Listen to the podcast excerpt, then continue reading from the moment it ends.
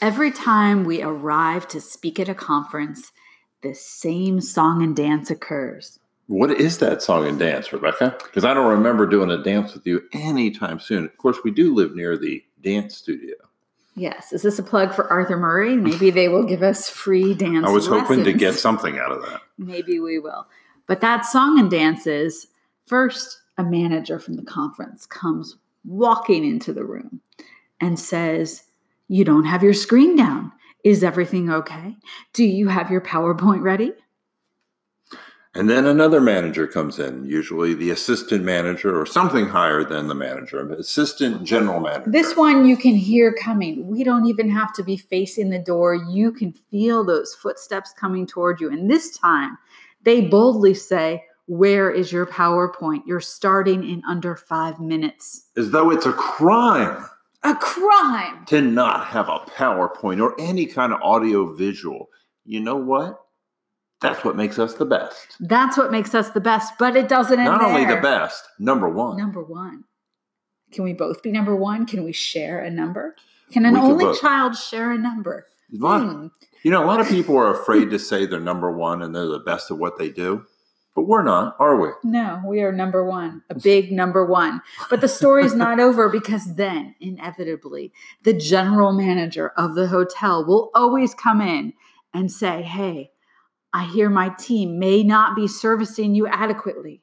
Mm. Mm. And then it keeps going on and, And on and on until we make this person promise we will sign away in blood that no, we do not need a don't think I ever PowerPoint. agreed to the blood.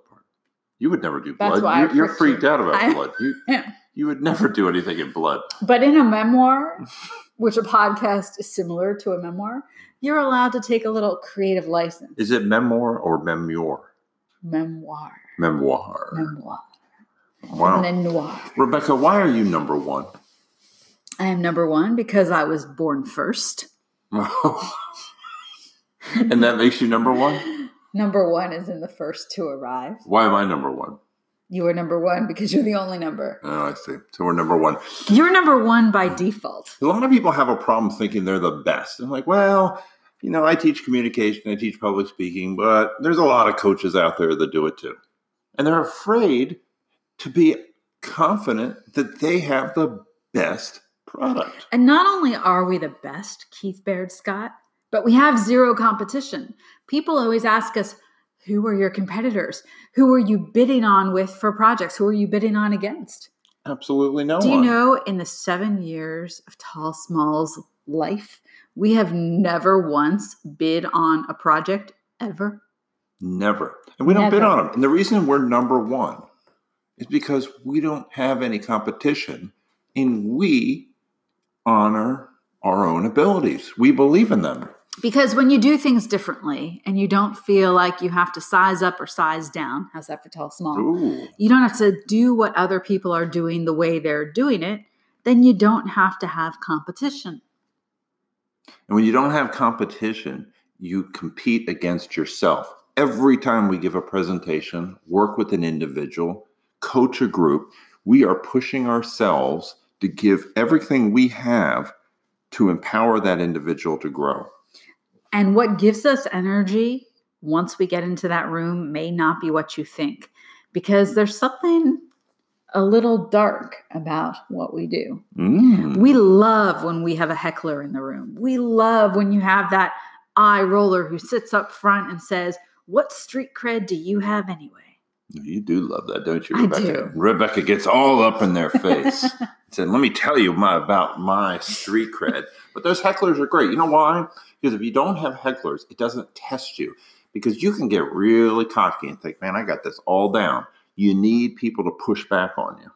And the people who push back are the same ones who later will come up to you and you know they're being real. They're not going to lie and sugarcoat because they've already told you why should they like you.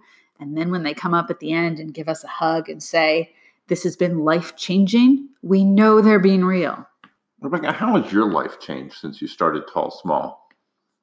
Well, number 1, the obvious. I had to realize that I'm short because at 5 foot 2, I've always felt really tall. I've always felt like I sized right up to everybody right around me. It never occurred to me I remember when sure. we first met, you used to carry the biggest handbags ever to the point Rebecca got one so big that it needed wheels to travel. It was amazing. I've never seen anything bigger.